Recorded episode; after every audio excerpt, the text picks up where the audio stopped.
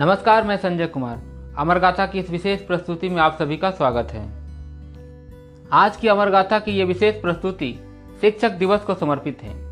एक ऐसे विद्वान महानुभाव जिनके जन्म दिवस को शिक्षक दिवस के रूप में मनाया जाता है।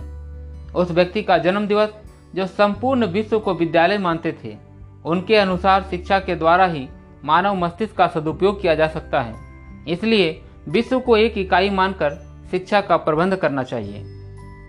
वह महानुभाव कोई और नहीं, बल्कि स्वतंत्र भारत के प्रथम उपराष्ट्रपति एवं द्वितीय राष्ट्रपति डॉक्टर सर्वपल्ली राधाकृष्णन है। डॉक्टर राधाकृष्णन का जन्म तत्कालीन मद्रास प्रेसिडेंसी के चित्तूर ज़िले के तिरुतनी ग्राम के एक तेलुगु भाषी ब्राह्मण परिवार में 5 सितंबर अठारह सौ अट्ठासी को हुआ था। इनकी पुरखे सर्वपल्ली गाँव से आकर तिरुतनी में बस गए थे, इसलिए वे अपने नाम के आगे सर्वपल्ली लगाया करते थे। इनके पिता विद्वान ब्राह्मण वीरास्वामी राजस्व विभाग में कार्यरत थे तथा माता सीताम्मा एक आदर्श गृहिणी थी। पाँच पुत्रों तथा एक पुत्री में राधा स्वामी दूसरे स्थान पर थे। इनका बाल्यकाल तिरुतनी एवं तिरुपति जैसे धार्मिक स्थलों पर ही व्यतीत हुआ। धार्मिक अनुसरण करने वाले पिता राधा स्वामी को क्रिश्चियन मिशनरी संस्था लूथर्न मिशन स्कूल में प्रारंभिक शिक्षा के लिए नामांकन करवाते हैं। जो उनके विचारों के विपरीत है। ब्राह्मण परिवारों में कम उम्र में विवाह का प्रचलन था, जिस कारण राधा कृष्णन का विवाह 14 वर्ष की आयु में 8 मई 1903 को 10 वर्ष की शिवा कामू के साथ संपन्न करा दिया जाता है।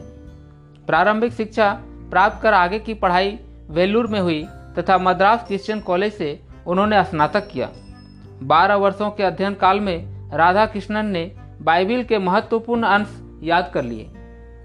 साथ ही साथ स्वामी विवेकानंद और वीर सावरकर जैसे अन्य महान विचारकों का अध्ययन किया। दर्शन शास्त्र से एमए करने के बाद 1918 में मैसूर विश्वविद्यालय में दर्शन शास्त्र के सहायक प्राध्यापक नियुक्त हुए। आगे चलकर राधा कृष्णन उसी महाविद्यालय में प्रधानाध्यापक भी नियुक्त हुए। उच्च शिक्षा प्राप्त करते समय अपनी खर्चे निकालने के लिए उन्होंने ट्यूशन पढ़ाने का भी काम किया।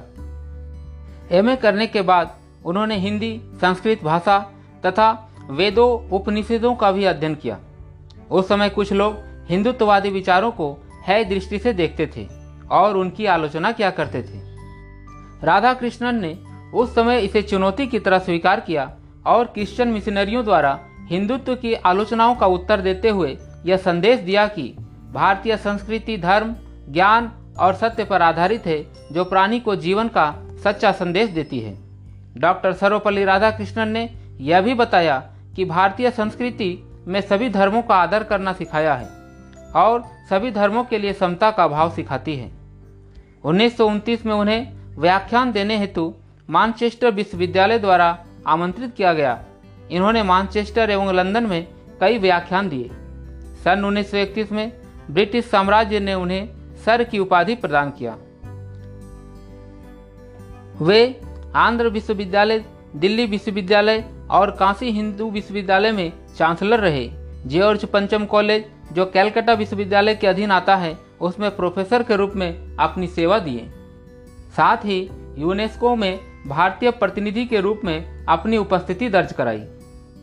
जब भारत को स्वतंत्रता मिली तो भारत के प्रथम प्रधानमंत्री पंडित जवाहरलाल नेहरू के आग्रह पर वह विशिष्ट राजदूत के रूप में सोवियत संघ के राजनयिक बने।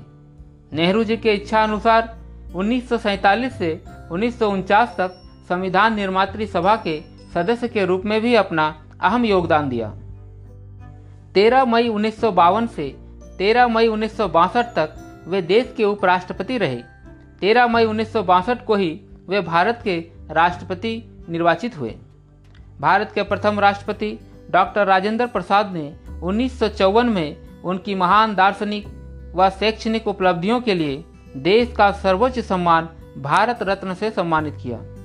सन उन्नीस सौ बासठ में डॉक्टर राधा कृष्णन को ब्रिटिश अकादमी का सदस्य बनाया गया। पॉप जॉन पॉल ने उनको गोल्डन स्पर्क भेंट किया। इंग्लैंड की सरकार ने इनको ऑर्डर ऑफ़ मेरिट से सम्मानित किया।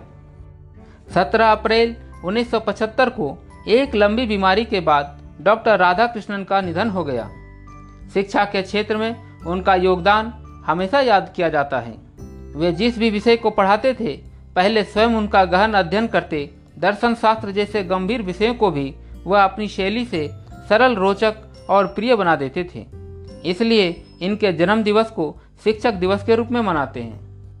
उनके मरणोपरांत 1975 में अमेरिकी सरकार द्वारा टेम्पटेशन अवार्ड से सम्मानित किया गया, जो कि धर्म के क्षेत्र में उत्थान के लिए प्रदान किया जाता है। इस पुरस्कार को प्राप्त करने वाले डॉक्टर राधा कृष्णन प्रथम गैर ईसाई हैं। अमर गाथा की ओर से नमन है उन गुरुजनों का, जिनका प्रयास से अज्ञान रूपी अंधकार को मिटाने के लिए ज्ञान रूपी प्रकाश समाज में अलग जगा रहे हैं। आज के लिए इतना ही। आशा है अमर गाथा की यह प्रस्तुति आपको अच्छी लगी होगी। ज़्यादा से ज़्यादा शेयर, लाइक और फॉलो करना ना भूलें। फिर मिलेंगे अमर गाथा की अगली कड़ी में एक नई गाथा के साथ। तब तक के लिए बने रहे हमारे साथ। जय हिंद जय भारत।